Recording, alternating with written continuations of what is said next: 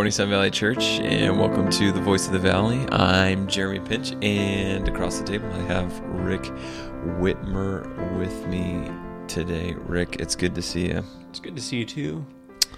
Hey, happy birthday, man. It's your birthday. Why did you do that? Because I want people to know that it's your birthday. Uh, I don't want people to know that it's my birthday. Yeah, it's your birthday, man. It's your it's your birthday week. It's your birthday month. I get a whole month. You do. It's a, June's a big month. We uh, Avonlea was born a week before my birthday, and two days after my birthday is my anniversary. So June's kind of like, hey, It's a busy let's month. pull out all the stops. Yeah. Let's overblow the budget. Yeah. Let's make magic happen. Yeah. But it also, it was Father's Day a few days ago. Oh yeah, that happens in June, also, Yeah. which also pertains to me. You're kind of. yeah. Of the two people in my marriage. Yeah. Yeah. guys- Well, thank you. yeah. Did you do anything for Father's Day? Um, I took a nap for sure. Nice. Um, I got some pretty cool handmade cards for my kids. My wife gave me a neat hat um, from one of my favorite uh, studios, Cross Politics Studios. Um, I see that. I see, and then- I'm looking at it right now. He and uh, what else did we do? I don't know. We we watched uh, a movie that night. Yeah, it was low key. Nice. Nice. What'd you do for Father's Day, which also pertains to you? Um, came to church. You forgot that part. Um, Hey, that was assumed. But yeah, I shouldn't say that. Church should never be assumed. I repent in dust and ashes. yeah. Then we went to my parents' house, and then to Katie's parents' house, and then on Monday, uh, Katie, I, and the kids went up and went for a little hike and Father's Day hike. little Father's Day hike. Nice. Sundays are Sundays are the busy day for us, so we kind of really. are. We had a prayer meeting that night. We did. So Mondays are the nice time that we can spend together as a family, and That's cool. so we did that Monday. It was one of the bigger prayer meetings. It was, yeah. we there was there was a massive crowd there Yep. on Sunday. Yep. Yeah, The same number of people as there were disciples. We had 12 people. No, I was in one of the two prayer groups, the one that I kicked you out of. yeah, and uh, we prayed for you. Um, I prayed for you and your family. Um, Thank you. And I prayed. I'm not kidding. I prayed uh, that the Lord would please just watch over and protect your family, and especially Millie. Yeah, And I did. and we have to. I wasn't even joking. yeah. No, she's she's the girl of um, I don't know. She does parkour She does. at the age of two. she yeah she climbed on top of my jeep the other day and was just standing on the roof by herself. And I asked Charlie about that. I was on security for service and walked your family across the street. yeah, and uh, Katie was mentioning it, and I'm like, "How did that even happen?" And Charlie goes, "Well, she climbed up on the engine." I was like, "Dude, well, she was watching her older siblings do that, so she thought she would do it too. But yeah, this is this is more or less a clarion call for uh, praying for Millie. Please do." I especially- mean, someone has to. A lot of actually, a lot of people have to. I don't know how many times we're going to actually mention Millie on this podcast. It feels like it's been Well, I'm hoping that if this podcast times. is still going when she's old enough to listen, that she'll realize how much repentance there is to do. Oh, bless her little soul. Um, so today, Rick, we are talking uh, questions. We had we had just a vast number of people asking us questions over this last week, and by vast I mean two uh, people in particular who asked us some questions. Who is? I well, that's one more than I knew of. So Yeah. Um, well, they kind of the two are one. Um, so and the one or two. But they we're not. Oh, I We're Trinitarian, right? We're not talking about the persons of God right now. We're talking about the persons of question asking. yes. Okay, That's where got we're at. All right. So we had some we had some questions come in for you. For Nope, just for you. uh, and they pertain to what we were talking about in the last three weeks in the end times. Oh, And so I'm excited for you to answer these questions. But well, I have some questions for you. okay, You go first. okay. Um, so in in Revelation, we have in chapter seven this this number of 144,000 who are sealed. And so the question coming in Hmm. regarding the 144,000 sealed is who are they? Well, do you want? Okay, that makes sense. Um, do you want to read the pertinent passage? It's, I will. So, starting in chapter 7 of Revelation, it says, After this, I saw four angels standing at the four corners of the earth, holding back the four winds of the earth, that no wind might blow on earth or sea or against any tree. Then I saw another angel ascending from the rising of the sun with the seal of the living God. And he called with a loud voice to the four angels who had been given power to harm earth and sea, saying, Do not harm the earth or the sea or the trees until we have sealed the servants of our God on their foreheads. And I heard the number of the sealed, a 144,000 sealed from every tribe of the sons of Israel 12,000 from the tribe of Judah, 12,000 from the tribe of Reuben, 12,000 from the tribe of Gad, 12,000 from the tribe of Asher, 12,000 from the tribe of Naphtali, Naphtali 12,000 from the tribe of Manasseh. Mm. Oh, you're going all the way through. Le- Levi, Sorry. Issachar, I didn't mean it. Zebulun, Joshua, or Joseph, and Benjamin. Oh man. 12,000 from each Yeah, of those that's 144,000. That would be it. 12,000 times 12. Who are they? Well, uh, as you as you read, they're they're Israelites. Um, But how is this so? I thought I thought that their tribes and the lineages of the tribes have been scattered and dispersed, and we don't really know. yeah, you know, there's this talk of the lost tribes of Israel um, that goes back to the Assyrian conquest um, of Israel, the northern, the ten northern tribes of Israel in 722 BC. Um, and even in the New Testament, we see that that is not the case. Um, actually, there were a lot of Jews who- were not taken to Assyria, even though Assyria dominated the northern tribes. Many of the northern tribes, um, the people came down and joined themselves with Judah and Benjamin in the south. And we know this because in the New Testament, we see Anna. She gives the tribe, the old woman in the temple.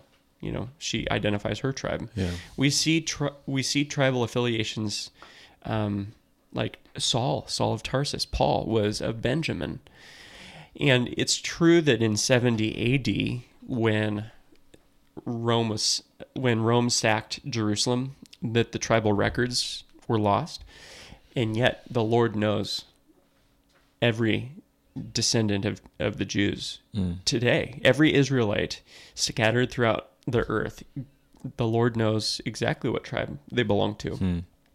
And there's there's you know we talked last week about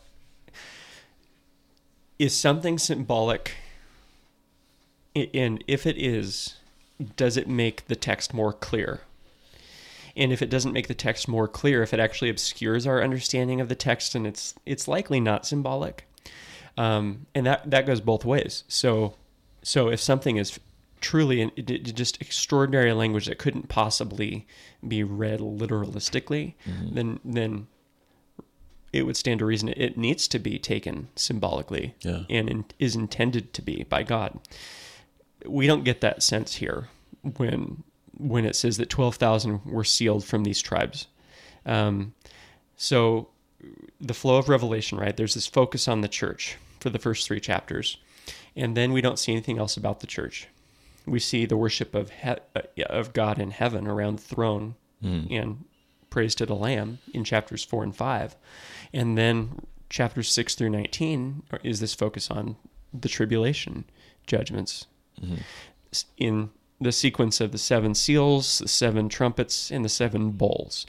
And where this passage on the 144,000 from the tribes of Israel comes in is during the seal judgments and and pretty early on in the tribulation judgments in fact. And so it says that these that these people are sealed the ser- there's servants of God who are sealed, mm-hmm. and so it's God who's ordained the sealing. The sealing is that they belong to Him, Okay. and they're explicitly we're explicitly told that they're Israelites, and there's 144,000 of them. Now it's significant that this is the first time in the tribulation that we see people turning to the Lord. And so, what did we say when we talked about the tribulation a couple weeks ago? What is going to be going on even amidst all the judgments with Israel? Uh, they'll be people will be saved. Yeah, Yeah. Israel's going to return to the Lord. It- this is that happening. This is, um, I think John MacArthur's referred to it as the first fruits of that. So these are uh, literally 144,000 from the tribes of Israel. Now, two tribes aren't named Dan and Ephraim. Um, in Ephraim's place is Joseph, and in Dan's place is actually the tribe of Levi. Um, that that's interesting because Dan and Ephraim both fell into rampant idolatry and rebellion, um, and yet we know from Ezekiel 48, um, which is also a passage dealing with the millennium and the return of Christ, that Dan and Ephraim are still included in God's blessings. But for the purposes of this this 144,000 set apart servants of the Lord who have a, a very specific role to play, um, and and we read about them in Revelation 14 also that that they did not defile themselves with women, they're virgins, they're um, particular particularly blessed servants of the Lord. For those 144,000, Dan and Ephraim are not participating. So, in sum, um, you know, who are they? They're Jews. They're 144,000 Jews, elect by God, saved at the beginning of his returning Israel to himself to go and spread the gospel to the nations. So is that is that number the set number of those who will be saved, or is that just the be- that's the beginning? That's just the beginning. That's Okay. this particular group. okay. And this particular group will have um, a, a, a wide gospel impact during the tribulation. In the very next scene in Revelation, after this 144,000, is a multitude around the throne from every tribe, tongue, people, and nation who have come through the tribulation. So we know it's not the church, which has been raptured. We know it's not these 144,000 because they're not from every tribe, tongue, people, and nation. It's it's presumably a direct impact from their activities on the earth. Okay. Okay. So, the next question for you. Oh. Feel free to jump in on this one. I I have nothing. I don't even know. I, you don't know that. I- Dig deep. um. So the next one is is regarding the Antichrist. Who is who is the Antichrist? Why don't you interpret that question for me, Jared? Because there's a few different directions that could go. No, I just Do you are you asking for a name? No. yeah. Who is he? Because we, we have a few suspicions. Yeah. Um, This could go. we think he might have visited ways. Sun Valley Yeah. Who is who is the Antichrist? I don't. What does he do? don't What's know. what's his role? Why? I mean, Oh, okay. Well, we could talk about that. Um, well, as you might get from the title that is often used, uh, anti-Christ, he's an enemy of Christ. He's a particularly wicked enemy of Christ. The the Apostle John in Revelation talks about him um, as the beast. Um, the book of Daniel talks about him. Um, I think it's as the little horn. Um, he's talked about in, in Daniel 9 as a prince who is to come, who will make a covenant with many for one week, and halfway through the week will break that covenant. Um, we talked about that a couple of weeks ago. But really, I I think I'm going to go to Second Thessalonians Okay. 1 through 10 to kind of answer that question okay. um, because Paul talks about him at length here. Okay. And he says, Now concerning the coming of our Lord Jesus Christ and our being gathered together to him, which, thinking back to First Thessalonians, when are we, the church, gathered to Christ? Be the Are you? Are you? This is Sorry, I was looking at my Bible. yeah, that's a great place to look when you're talking about the rapture. Good job, Jer. I uh, I wasn't listening. I, gotta be honest. I know you had your resting, not listening face on. I know that face. Um, so he, he says, Don't be quickly shaken. Okay, not to be quickly shaken in mind or alarmed, either by a spirit or a spoken word or a letter seeming to be from us, to the effect that the day of the Lord has come. Now, the day of the Lord is a term talking about the return of Christ and all that goes along with that, especially the judgments that come along with that. So he says, Let no one deceive you, verse 3, in any way, for that day will not come unless the rebellion comes first and the man of lawlessness is revealed, the son of destruction. That's the Antichrist. He's a man of lawlessness. Some translations have it as a man of sin. Same thing. The Apostle John in First John says that sin is lawlessness. Mm-hmm. So he, he is not submitting to the law of God. He's doing his own thing. He's called the son of destruction, which tells us what he's destined for. And we see his destiny in Revelation 20. He's thrown into the to the lake of fire. This is this is particularly insidious. Verse 4. He opposes and exalts himself against every so-called god or object of worship so that he takes his seat in the temple of God, proclaiming himself to be God. So this this is the abomination of desolation that Daniel talks mm-hmm. about, that Jesus talks about in Matthew 24. Mm-hmm. He, he actually sets himself up to be worshiped. Mm-hmm. And in Revelation, the false prophet, it says, I believe it's in Revelation 13, points the world to him and deceives them so that they actually worship this guy. Hmm.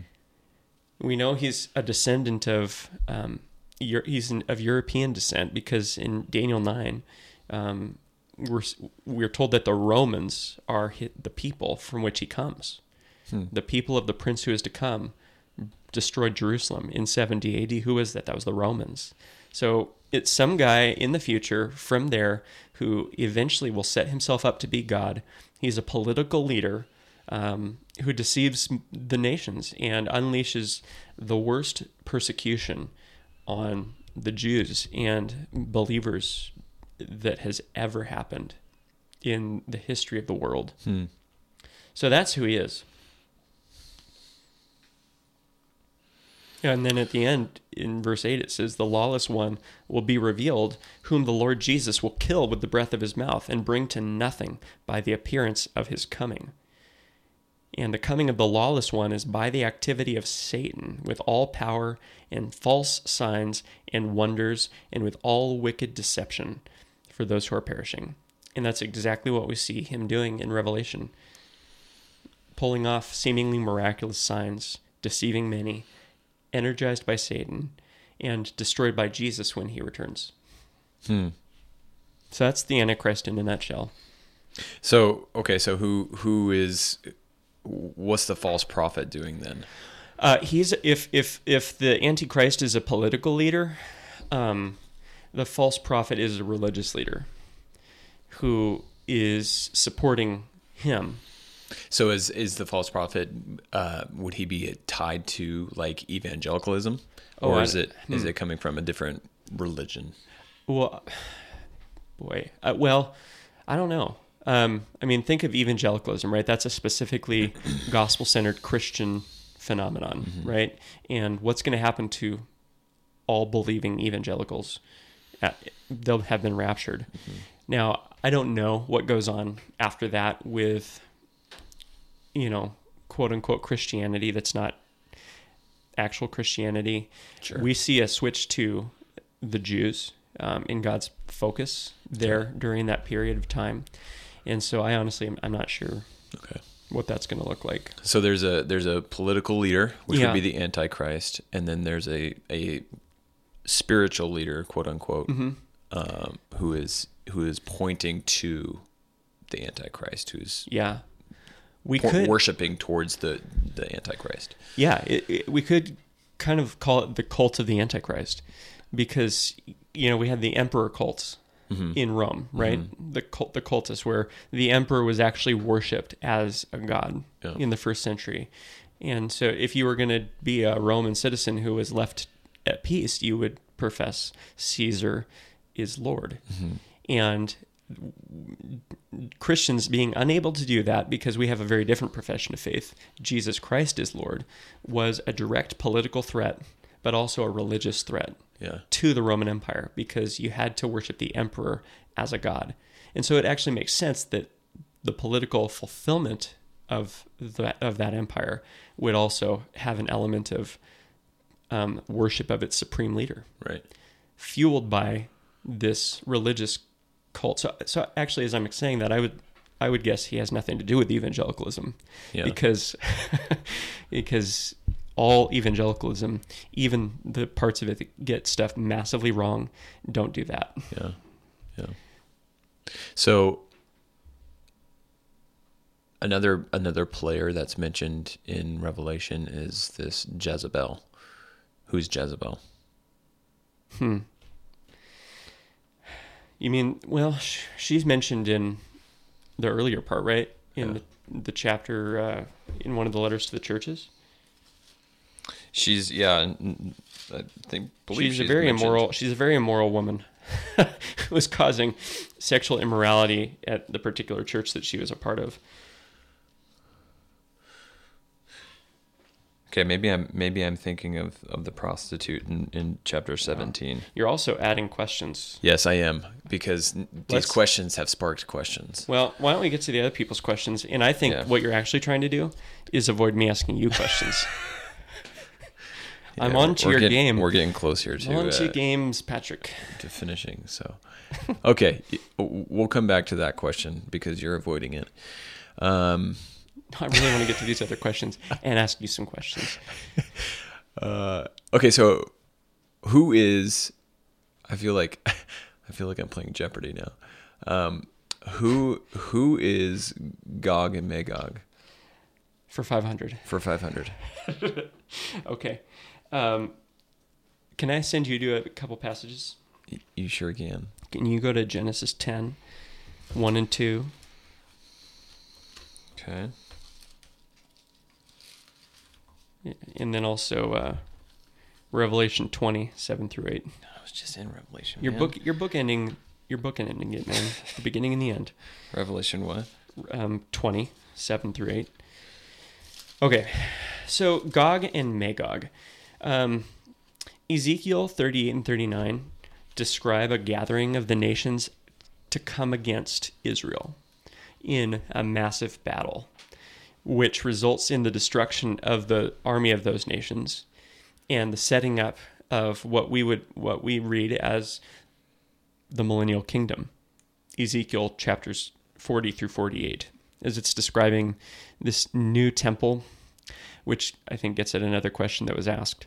Um, and so ezekiel these, these later chapters we would also read sequentially. And so we understand that what i'm going to read to you here from ezekiel 38 is also something that is is seen at the end of revelation in chapter 19 um, the nations coming up against the holy city, coming up against the people of God, resulting in their destruction by Christ at his return. Um, and it says here that the word of the Lord came to me.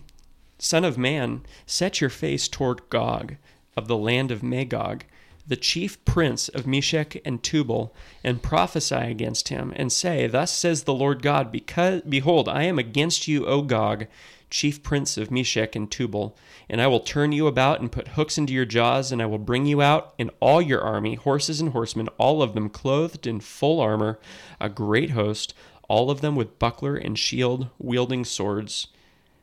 Um, Persia, Cush, and Put are with them, all of them with shield and helmet, Gomer and all his hordes, Beth Togarmah from the uttermost parts of the north, with all his hordes. Many peoples are with you. Mm. So that's we see Gog and Magog. It has eschatological or end times significance, right? Um, Gog is a specific person. He says, "Set your face toward Gog and say, Thus says the Lord: Behold, I am against you, O Gog." So that's a person. Chief prince of Meshech and Tubal. That's a place. Those are places which are also identified as the land of Magog. So Gog is a person, Magog is a place.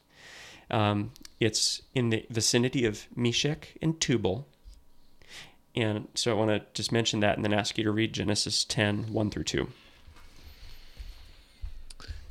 These are the generations of the sons of Noah Shem, Ham, and Japheth, sons who are born to them after the flood. The sons of Japheth, Gomer, Magog, Madai, Javan, Tubal, Meshech, and Tiras. Okay. A few names there sound familiar, right? Yeah. Magog, Meshech, Tubal, sons of Japheth, who historically after the flood located to the north in what today is Asia Minor. Um, the, the vicinity that the seven churches of Revelation we're in. Mm-hmm. Okay, so that here, this person, Gog, who just to answer it plainly, is most likely the same. It's the Antichrist who leads the nations in war against the people of God, Okay. which we see happening in Revelation 19. This is the last, this is the battle before Christ returns that's being described. So Gog is the Antichrist. He's from the land of the north, okay? Um, or he, he's, he's gathering armies from the land of the north of the, of the land of Magog, and they're coming together down from the north, which it says, I will gather you um, from the uttermost parts of the north with all his hordes. Okay, that's that's what's going on there. Um, the Antichrist coming from the north with the armies to come against Jerusalem. Jesus is going to return, destroy the rebellion, and can and cast the Antichrist into the lake of fire. But that's not the last time we see Gog and Magog. In Revelation 20, 7 through 8, which happens a thousand years later, in, um, after at the end of the millennium, when Satan is released. Mm-hmm. Go ahead. Want me read it? Yeah, that'd be great. of course, I want you. And when the thousand years are ended, Satan will be released from his prison, and he will come out to deceive the nations that are at the four corners of the earth, Gog and Magog, to gather them for battle. Their number is like the sand of the sea. Now, there, Gog and Magog are names given to the armies of the rebellion at the end. So Okay. the names there are used symbolically for those armies. And so, and other points in Scripture, um, like in the Greek translation of the Old Testament, which is the Septuagint, sometimes the word Gog is used Okay. um, translating certain names. So it's it can be a formal title for a supreme leader of some kind, but in it, in the end times, Gog is we believe the Antichrist, Magog, the location, and then at the end of the millennium, the names, the two names that are given to the armies that are going to come up against the holy city. Okay. So you don't you don't want to be associated with Gog or Magog. Generally, not. Oh, okay. No. Good. Though my favorite title for a blog that I've heard is Blog and Mablog. That's Doug, it's Doug Wilson's blog. I'm like so creative, but playing with fire, Playing with fire. playing playing with fire. Okay. The final question for you, Rick, and the final question of the podcast No, no. is: When will the third temple be built in Jerusalem? When will it be built? Oh, sorry. Will a third temple be built in Jerusalem? Um, yeah, we believe it will. I actually mentioned a couple weeks ago that there's already um, temple vestments and implements prepared by some Jews anticipating a rebuilt temple. And if the Antichrist in Second Thessalonians 2 is going to set himself up in the temple of God, not just a temple of a God, but in the temple of God, um, that would in fact require there to be a temple, right? Mm-hmm. And mm-hmm. then in Ezekiel 40 through 48, we have the most extended vision with minute details about a temple in Jerusalem, mm-hmm. the details of which don't make sense if it's symbolic. Again, does it clarify anything for us that there would be nine chapters of detail about a temple if that particular temple in those dimensions has never existed. No, that doesn't that doesn't help us at all. And so we with respect to diverging viewpoints, we actually believe that there will be a third temple built where the Jews will worship and come to honor Christ. Hmm. So, So will it be will it be built off of what's remaining um, from the last temple? um, I'm not. I, I would think so. Okay. I would think so, but I'm not particularly sure. And there might be a detail in the text that I'm just not thinking about right now. Probably. Probably, it probably is more than likely. Which is the question I had for you. No.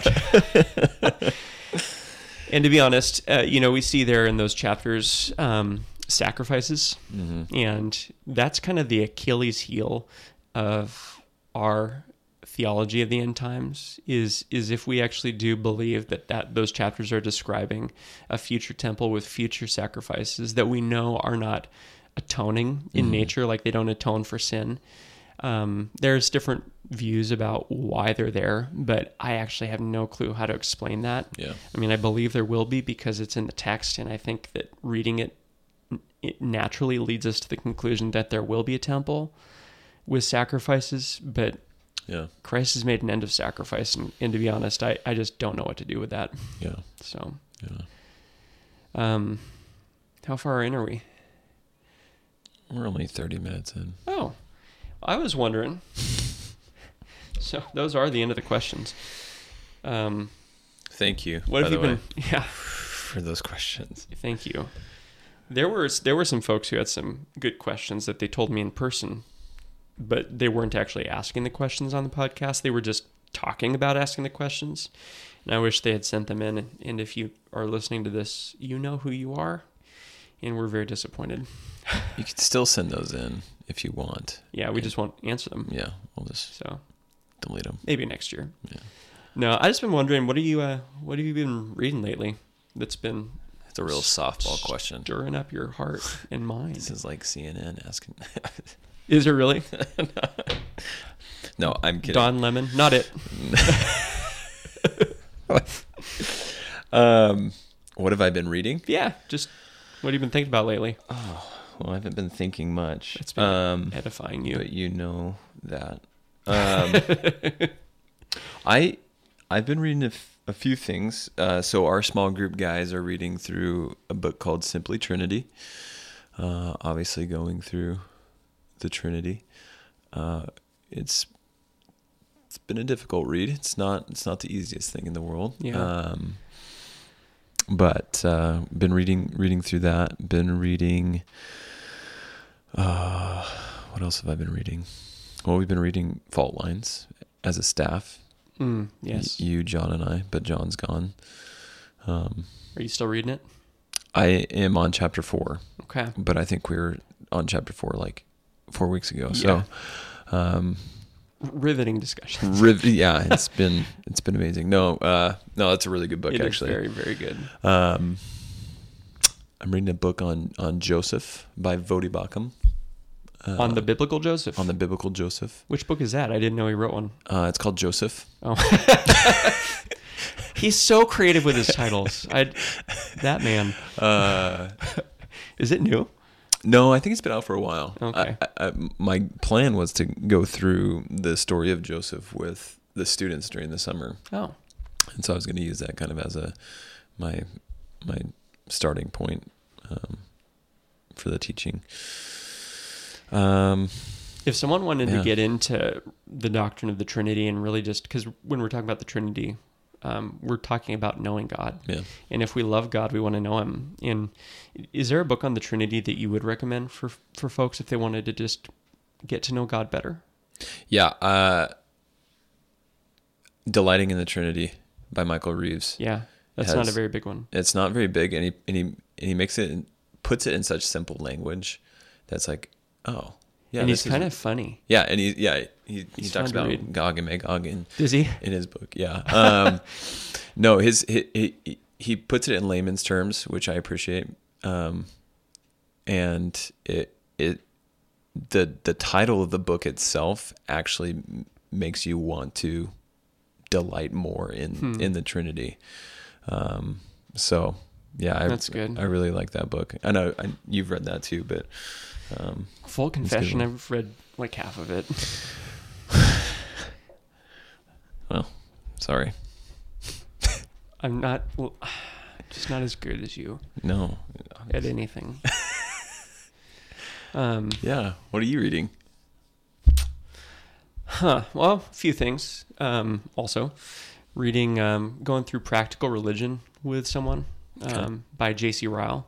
And Ryle, if I had to probably, if I had to spend the rest of my life with one author, present or past, from in in Christian history, um, it would be J.C. Ryle. Hmm. I would spend if I had to only read one author. Yeah. His writings are so clear. They're so deep while not being inaccessible. Yeah. There I mean, he is talking to every Christian about holiness and about how to live out our faith, about the urgency of of prayer and um, the beauty of Christ in corporate worship and Yeah. it, so that's that's a good one. Um, so I'm just starting that with someone um, to read over the probably over the next year. Um, I just finished a really good one um, called "Live Not by Lies" by Rod Mm. Dreher, Yeah. and that is um, a book that, and actually just bought one for the bookshelf. Um, looks at the signs of what he calls soft totalitarianism Yeah. that are happening in our culture Yeah. such as cancel culture, uh, media censorship, um, big tech, um, seeing everything in your life, um, increasing restrictions on religious liberty, things that people who came out of the hard totalitarianism of the Soviet Union um, Yeah. Lived through and suffered torture through um, as simply for being Christians Right. and have come to the West and are seeing these things and are saying, "What are you doing?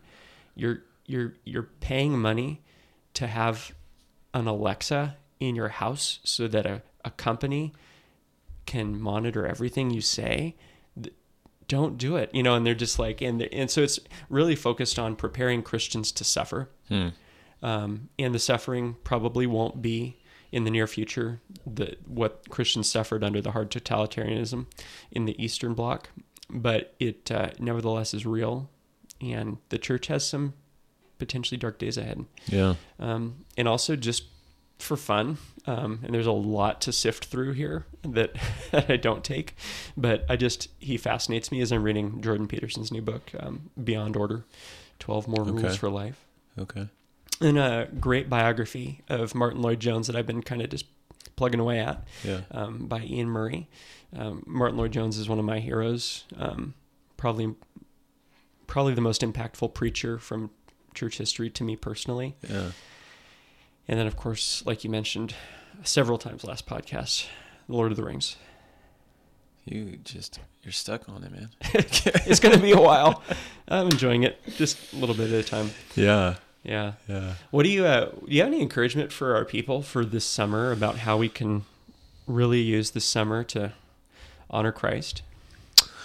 Um, well, that's a that's a good question. Um, yeah, I, I was thinking about this on the way home. Actually, if you on Sunday, um, thinking about last summer and where we were at as a church uh, to this summer and where we're at now, um, and thinking about the future and and what's taking on what's taking place around the world, um, and particularly in our country, and just. Uh, I think my encouragement would be keep pursuing Christ as Andy was talking about on Sunday. Like Christ should be the the focus, and uh, serve others.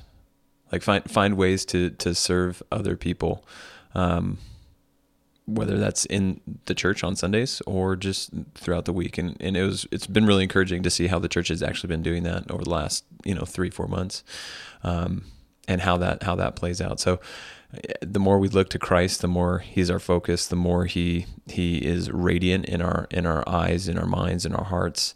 Uh, the more that will be played out and be in fellowship. It's easy for us during the summertime to to take the summer off, if you will. Yeah. Um, but it's it's super important to be in fellowship with with the body of Christ, and I think that's where I was thinking about last Sunday. Is you know we didn't have that last summer. Um, I mean we we met outside in the heat for a while, Right.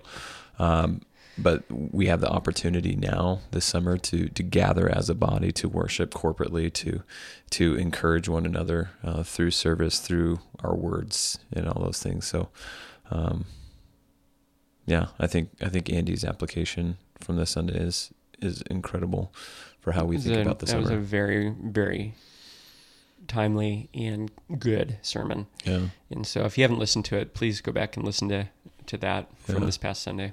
yeah. Yeah, yeah. Cool. Yeah good question. I've got more, but I I'm trying to be sensitive to our time, yeah. So I'll let you off the hook. you you've gone way over time I have not, not even close. Maybe, maybe a little bit. yeah Only because you took so long at the beginning.